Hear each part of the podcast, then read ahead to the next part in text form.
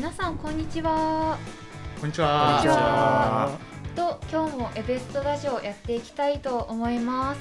では今日のメンバーを紹介します。と今日のメンバー私の右からみそくんあの、は所属と学年と名前お願いします。はい、えっ、と酪農学園大学の1年生で、えー、みそです。過去一ラジオ出てた彼。いやいやでも1ヶ月ちょいぶりなんで全然最近話しなかったです。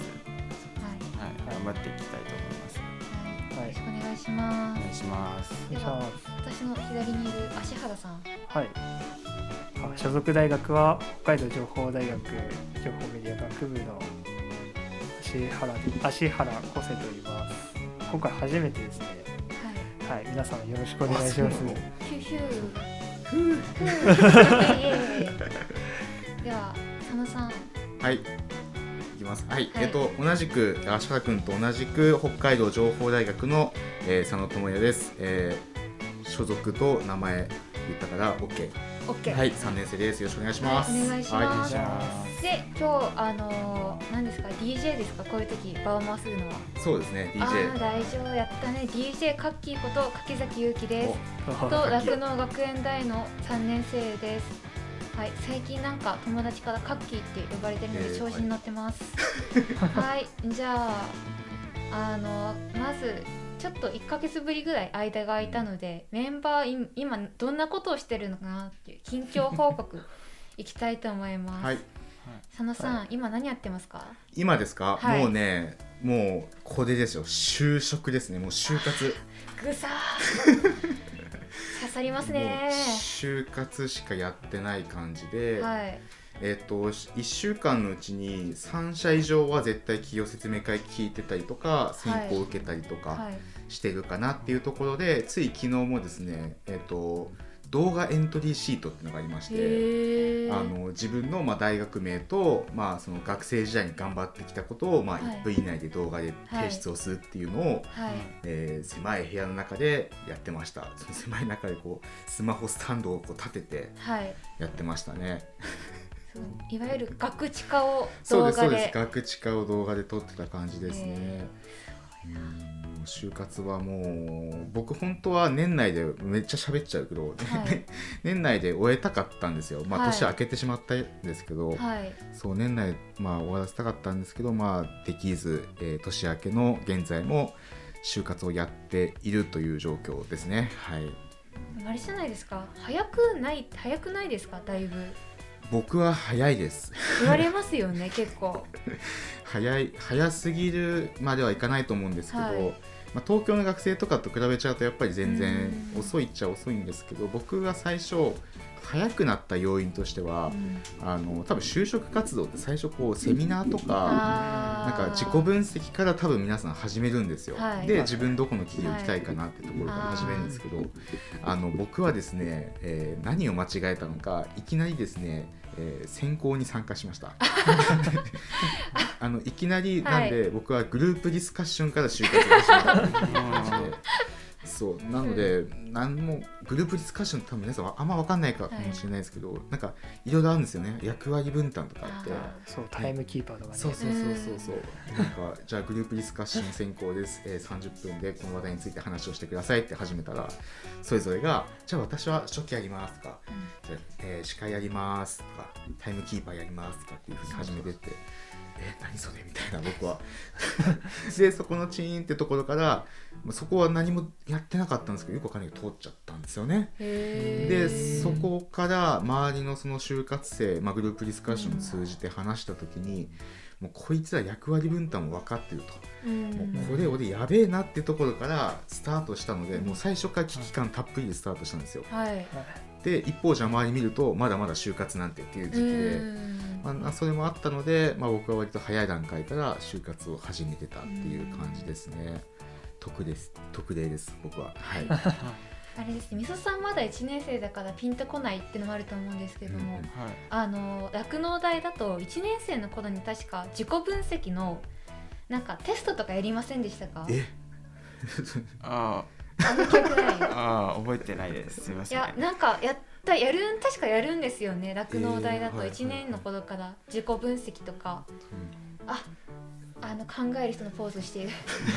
そういうのをややそういうのでえやった記憶ないですか？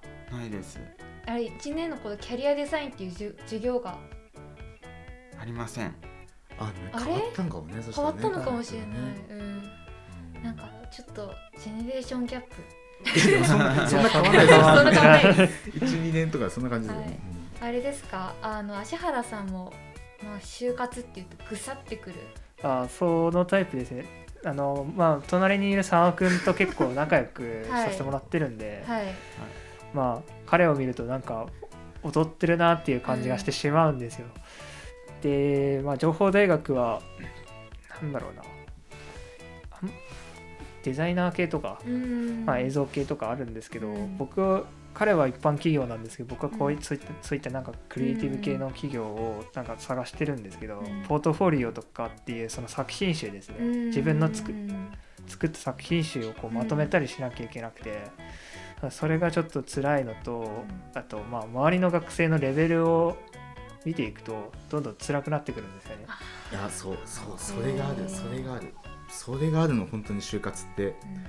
あのーいろんな企業説明会とか参加すると、今今の時代って企業説明会だけじゃ終わんないのがほとんどなんですよ。うん。その中でなんかグループディスカッションやりましょうとか、まあえー説明会見もそこでもう選考会やりますよみたいな形でもういきなりこうグループディスカッションが始まるとやっぱりもう意識高い人たちはもう要領分かってるんでスラスラいくんですね。でしっかりこう自分の意見を喋っていくのに対して逆に自分がそこでこう発言ができないとああなんかダメだったなあーもうじゃあまた次違う企業行くかっていうねどんどん落ちていくっていう。ねまあ、うんでも話せばその強いってわけではなくてちゃんと芯のついた言葉を言わないとやっぱりその企業からはなんか低い目で見られたりっていうところがあるから、まあ、そこら辺も気をつけないといけないので、まあ、それでちょっとね 嫌になってくるよねっていう。うん、あるね。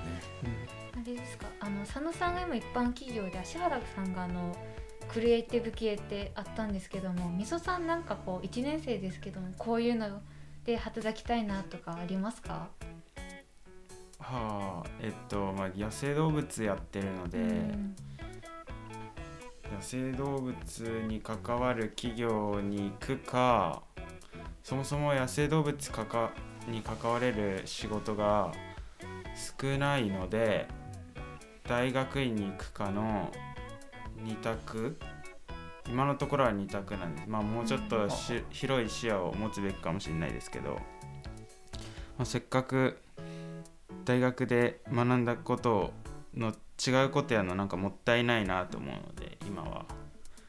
今のところはこの2つを考えてます。すごい。彼はすごい。1年生なのにここまで知ってるあたりは 本当にすごいと思う。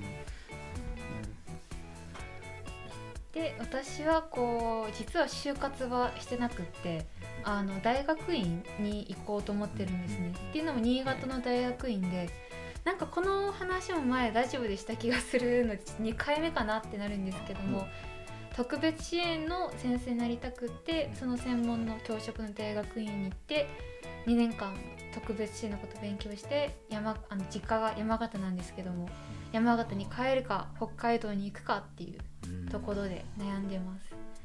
ではなんか皆さんなんか新年早々進路の話ですごい、あの頑張ってるなーっていうところですね。そうですね。面白いね、はい。なんかお互いそれぞれ違う進路をあず歩もうとしてるあたりがまた面白いなと思った、ねうん割と別となんか変わったっていう方あれですけどもうん。あそういうところあるんだっていう進路をする方多いですからね、うん。そういうところでもなんかエベツトの先輩たちの参考にしたりとか私もしてます。でこの収録が1月22日でエベツトラジオとしては新年一発目のはい「明けましておめでとうございます」の収録なんですよ。22日にもなって。はい。はい。いや明けましておめでとうございます。明けましておめでとうございます、今年度も何卒よろしくお願いします。お願いい。たしよろしくおます、はい願いします、遅い。遅いっていうことなんですけれども、うん。遅まあ何事も遅くてもいいじゃないかということで新年の抱負を今年エベストでやりたいこと何かうん。お話できたらなというふうに思います。何かありますかね？エベツトでやりたいこと。エベツトでやりたいこと？はい。なんだろうな、私と佐野さんと芦原さんはうん。来年度で卒業ですもそうんですね。そうです。最後になんか一発かまして、はい、どでかい企画をぶち上げて企とか、あなんかそれかなんかそういうのもいいけどもこう今やってることをちょっと発展させていきたいなとか。画ああ私あの皆さん働く人インタビューって行った時ありますか？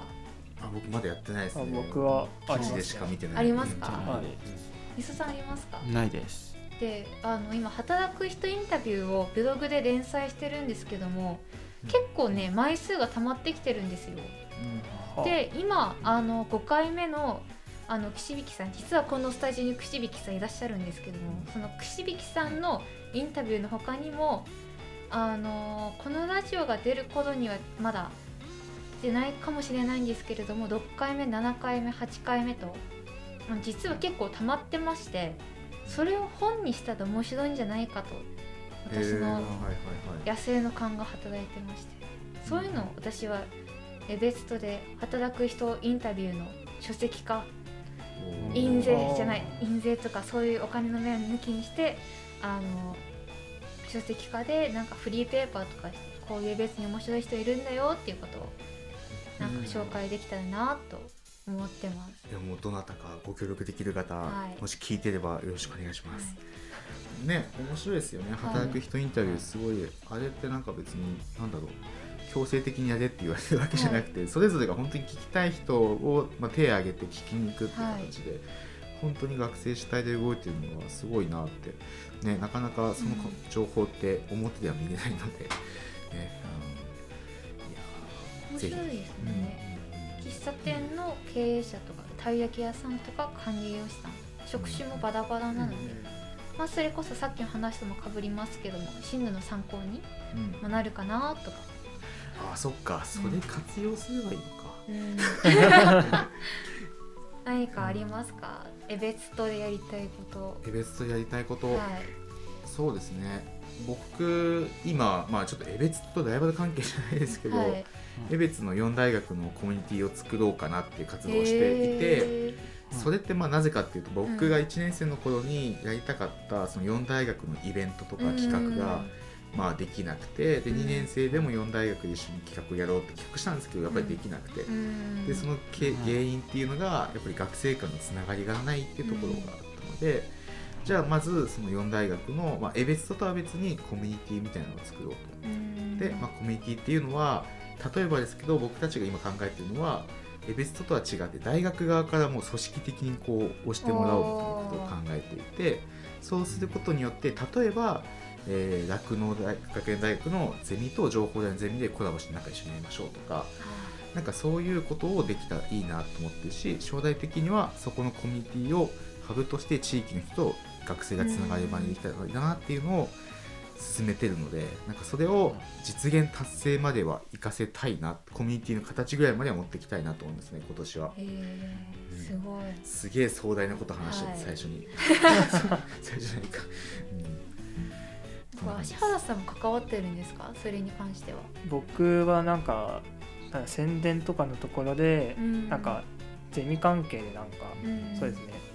関わっててポスター制作とか今依頼されてる感じですね。なんで、まあ、なんていうのコミュニティ作りには参加はしてないっうん。て感じですかね。うん。まあ運営として動いてもらってるっていうかは、まあ、裏の例えばこういうポスター欲しいチラシの作ってほしいんだよねっていう時に、まあ、彼に依頼したいって感じですかね、うん。うん。えーすごい。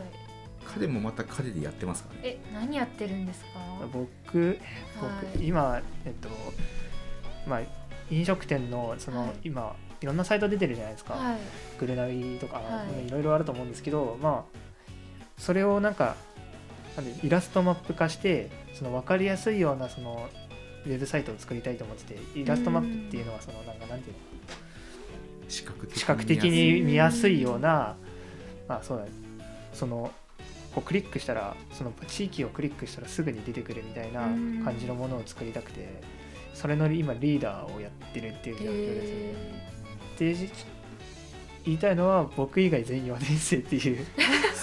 そう、意味がわからないみたいな、状況になってることをやってますね。でこう全員みんな Web に関しては結構知識が疎くて、まあ、結構プログラミング言語とかっていうのがみんな分かってなかったりっていうので、うん、一からこここを勉強してっていうのを指示したりだとかこういうデザインをしてっていうのを指示したりとかこういうのをリサーチしてみてっていうのをこう全員に回すっていうのが結構難しいですよねっていうのをやってますっていう。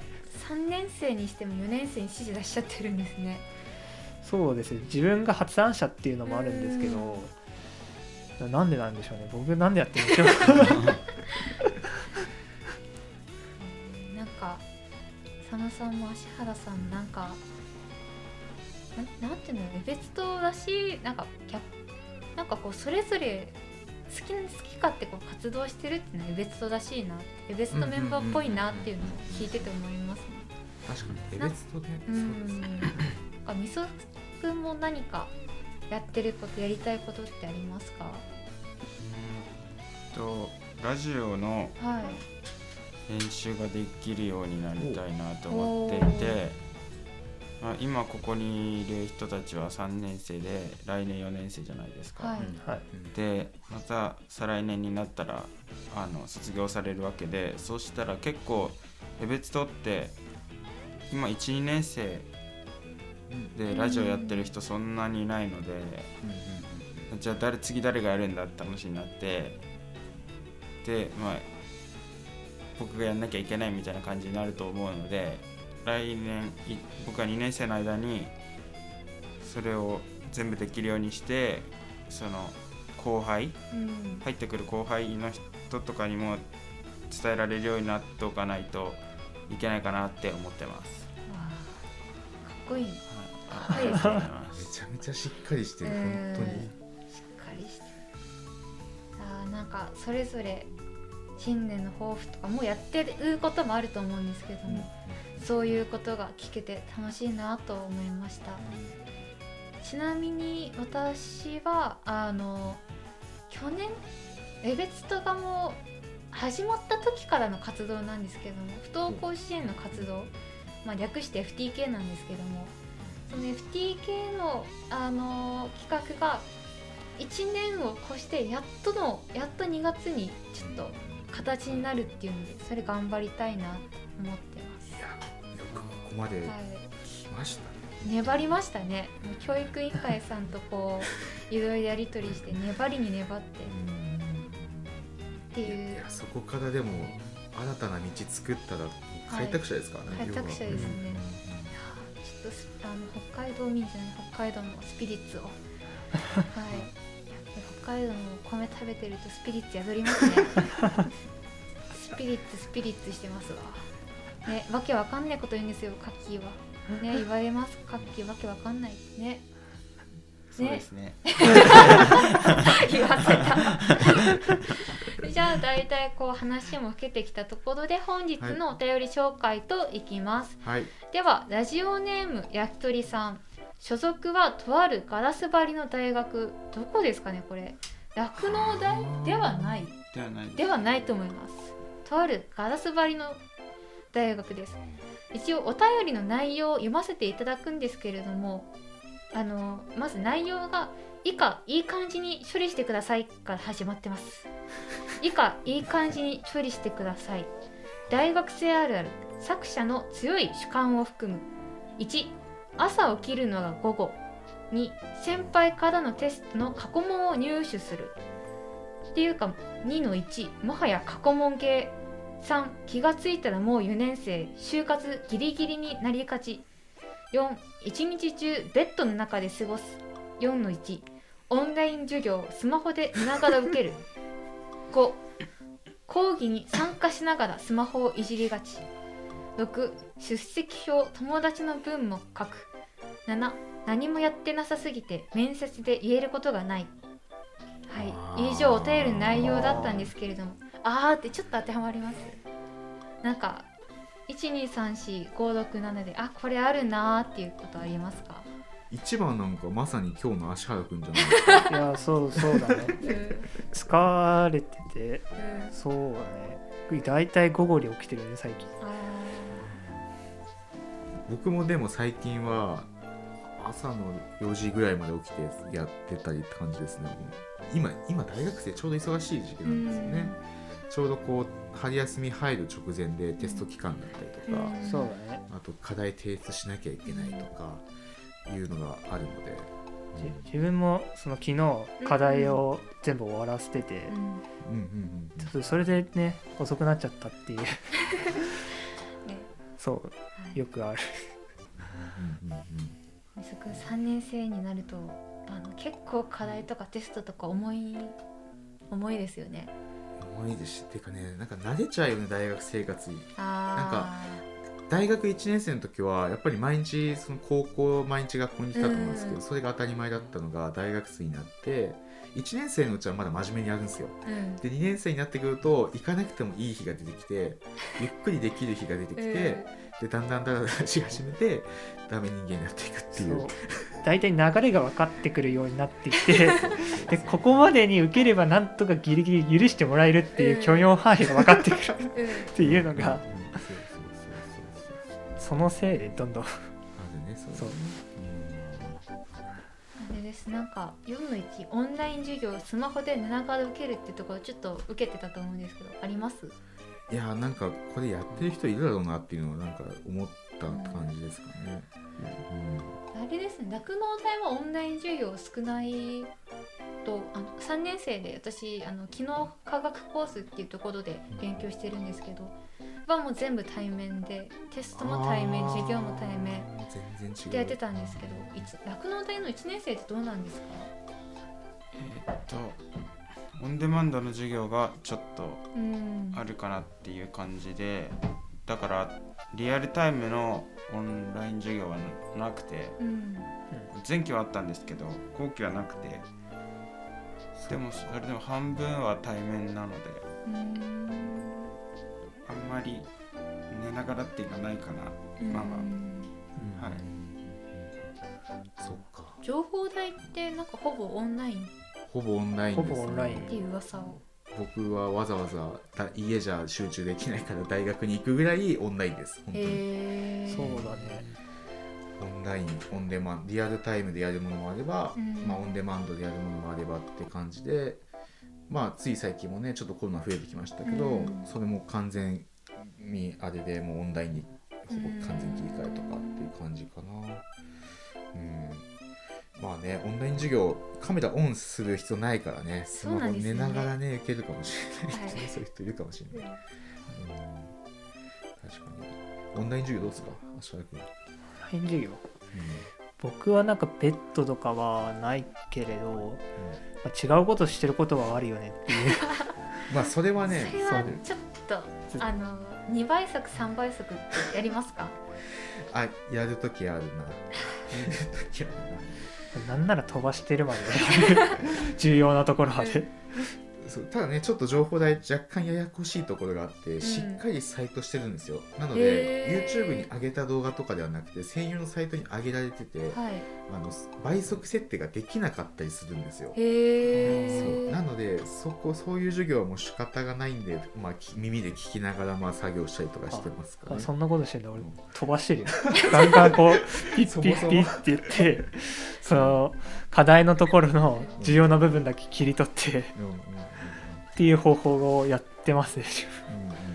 うん一応ねあの資料も上がって、うんすげえ情報大の内部の話になっちゃうけど、えっと僕まあ今日科目にもよるんだけど一応なんか動画見ましたみたいなチェックマークがついたりするんだよね。うん。なのではい。一、回チェックマークつけるためにその動画のタブ開いてで、えー再生ボタンを押して別のタブ開いて作業するみたいなことをやったりしますね、酪農大は割とそういうシステムですよね。オンオンデマンドの授業だと。うんうんこう URL を開くとチェックマークがついてそれが出席になるとか。はい。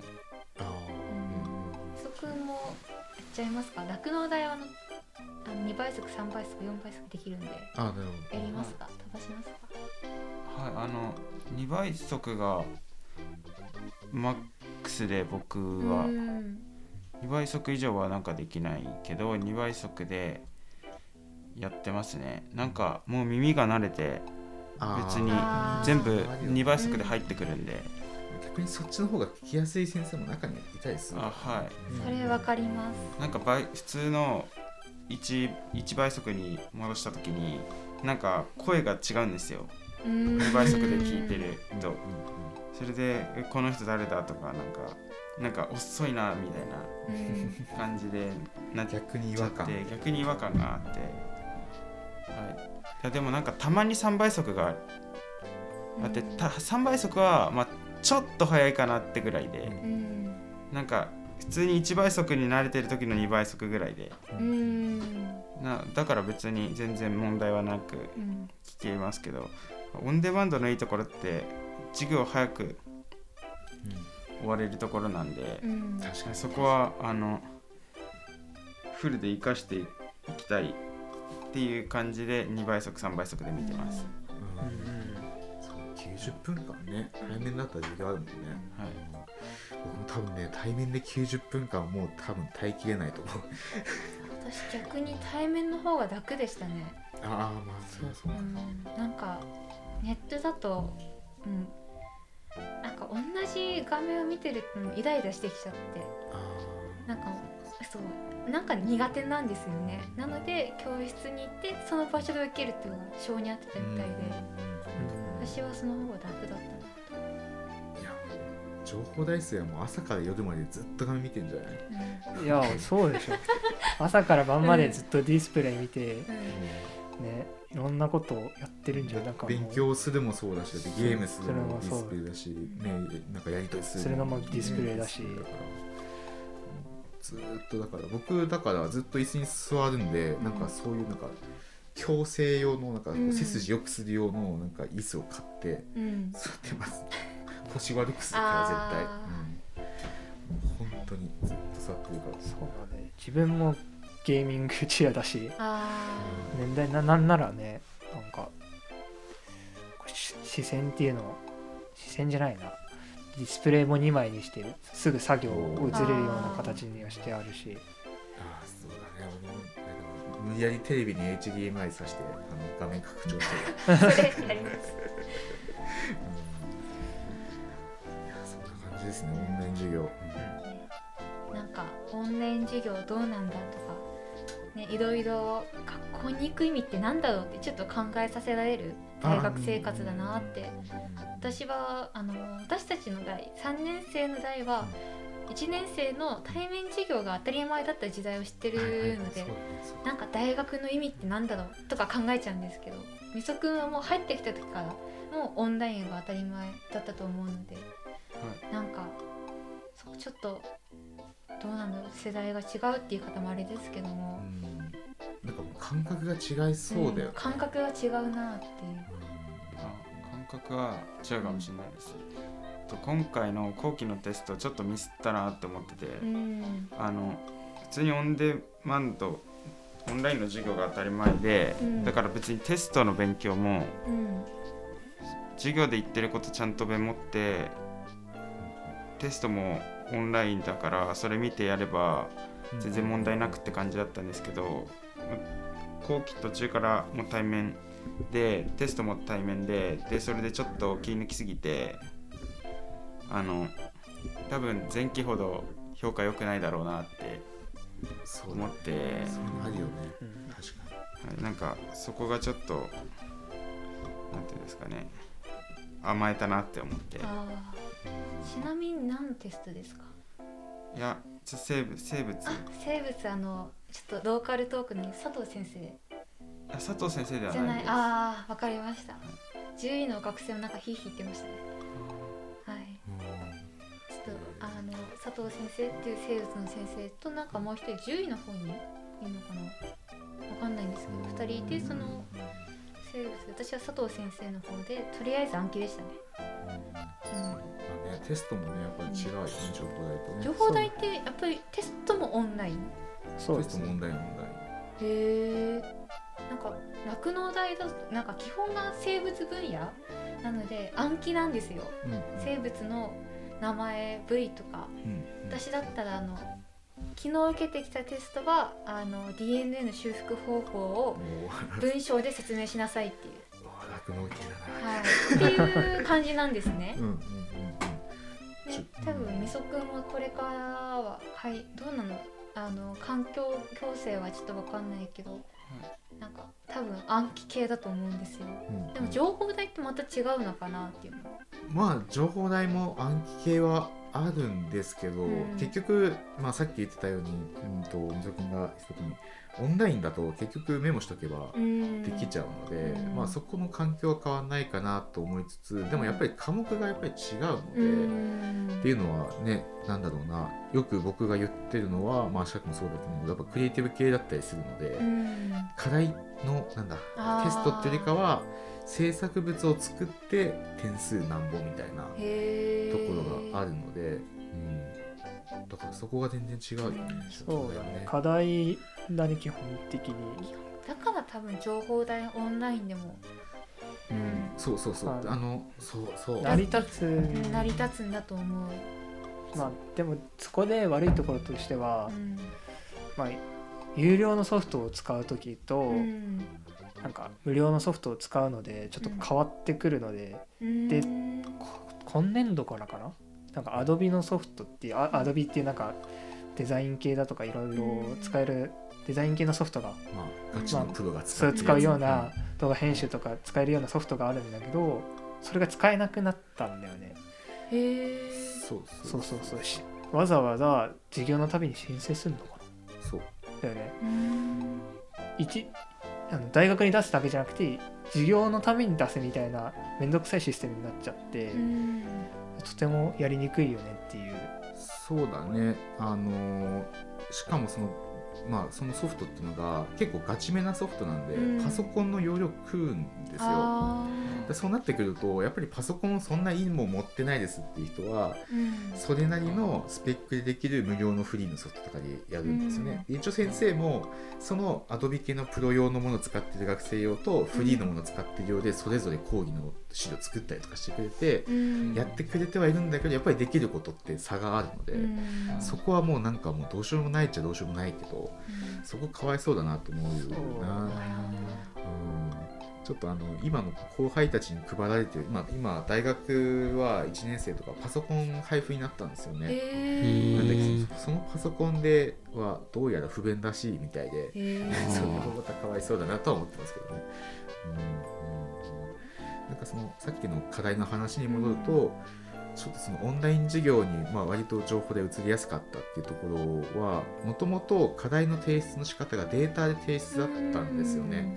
例えばウェブサイトとかだとなんかプログラム書いてそれってなんか紙に書いてもしょうがないからうんデータとして提出するので、そのインターネット上に提出をするっていうことが当たり前だったからこそオンライン授業になっても家から普通にデータでうんそこにポッて出すって感じなので、うん、そこは情報大ならではというかオンライン授業、うん、やりやすかったところかなって感じはするかやっぱりこう各大学で違いますね。な、うん、情報大はちょっとそういう課題提出系うん。クリエイティブ系が多いからこそオンライン授業やってきてるし酪農大はやっぱりちょっと暗記してなんぼってところもねあるんですよ。うん。知識がね大事だもんね、あの循環能とかあの食券とかそういうのじゃなくて獣医看護とか獣医あの獣医看護その獣医の動物の看護師さんと獣医さんを養成する人たちはみんなもう全部うん薬の名前とかそういうのをもう暗記してその暗記してるやつを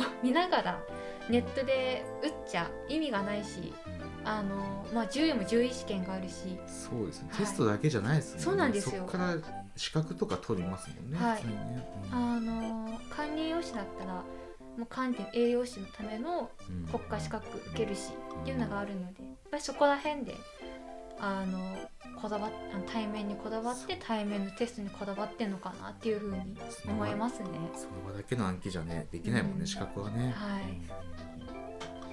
じゃあ大体なんかお便り変わるガラス張りの大学ってどこだと思いますか？ちなみに。どこなんだろうどう酪農大ではないと思うんですよね。はいガラスっていうよりレンガ。あねわかります。レンガね。レンガだよね。レンガ。情報あ台中央か。そう中央間ね。あレンガなので。ガラスありますか？情報台通路はあるよね。そうそうガラス張りだよね。ガラス張りでその2つあって塔が、その EDC タワーっていうのが、まあ、ビルだから、まあ、ガラス張りっちゃガラス張り、高速道路からよく見える大学だね、もしかしたら情報台なんですかね。うん、なのかね。ね。なんかオンライン授業が多いっていうのもあるので。過去問っていうのはどうなんですか？あー過去問。過去問？はい。過去問もらったことない。なんか噂は聞く。このここの科目のテストは楽だよとかこの先生、まあすえっと例えば英語の先生が2人いるとか、うん。この先生は難しいよとか、そういうのは聞くけど過去問はないかなあるわしかだけどいやない。ねなんかうんうん。ないよね。だってしかもねクリエイティブ系だってパクって同じもの出してるでしょそう。毎回テーマ違うから別にっていう感じかな。格納台は結構あるよね。あんまり未足もらった時ないかな僕は一回ももらったことないです。オンラインだ。とないかもね、私は今も対面なのでああそうそう先輩たちなんか友達の先輩とか頼りにしてどうに出るんですかね。いやでも大学それ大事だよね、うん。結構ね。この先生がいいとかね課題大変だからとかねだからね、まあ、情報台あるあるとかで言ったらあれですよ。情報台ピーってかざして入り口入るんですよピー逃げですか？そうですそうです。言ってましたね。いやあの酪農台もね同じシステムなんですよね。あそうなんだそうなんだピッてかざして逃げる人も。あんまりラジオでね。おっぴらに 言っていいことではないですけど。結構いますよね。そうそういうのがあったりとかね。でたまにオンライン授業明け方の対面授業で参加するとそのピッてやるのを忘れるとか。ああそういうのはあるかああるガラス張りの大学さんのあるあるについて、な、はい。なんかいい感じに処理できたんでしょうかね。いいかいい感じに処理してくださいとのはい。一言土下座しなんかされちゃったんですけども、ね。いい感じに処理できたか分かりませんが、うん。じゃあこれでお便り紹介終わりたいと思います、はい。はい。ではあのだいたい時間もいい時間だなと思思いますので、なんか最後一言リリスナーですかねラジオ聞いてる方って。そうですね。ねリスナーリスナーの皆さんなんかおこがましいですね。聞いてくださってる方々になんか一言あれば。あもうなんか全部僕に視線が来てる。まあ見てます。一番なんかねコメントしうんいやもうでもあれじゃないですか、あのツイッターでコメント欲しいですよね。なんかあラジオ聞いたよとか、うんまあ、メールでも全然いいんですけど、お便り募集してるので、うんやっぱそこでコメントもらえると僕たちもね嬉しいかなと思うし、逆にテーマもらってもいいかなって感じしああますね。それありますねね、なんか、まあ、僕たちフリーでね、ずっと喋ってますけど、なんかそれもありかなと思うので、ぜひぜひお便りとかツイッターでお待ちしております。お待ちしておりはい、ます、今日カメラ入ってておりますカメラ目線で僕は喋りました。はい。あの全然あのエベツトのツイッター、フェイスブック、そしてホームページからもお便り送ることができますのでお便り募集しております。また、はいあのエベツトのツイッターとかあのフェイスブックどんどん見ていただいて。ハッシュタグエベストですよね。ハッシュタグエベストでラジオについてつぶやいていただけるとこちらはいも拾ってその話にそのことについて話したらもっとこうつながりが生まれるラジオになるかなと思うのでぜひお待ちしております。お待ちしております。はい、はいでは今日の収録はここら辺で以上といたします。皆さんどうもお聞きいただきありがとうございました。ありがとうございました。ではまたた次回お会いしましょう。さようなら。さようなら。さようなら。僕手振る派です。さようならって言いながら。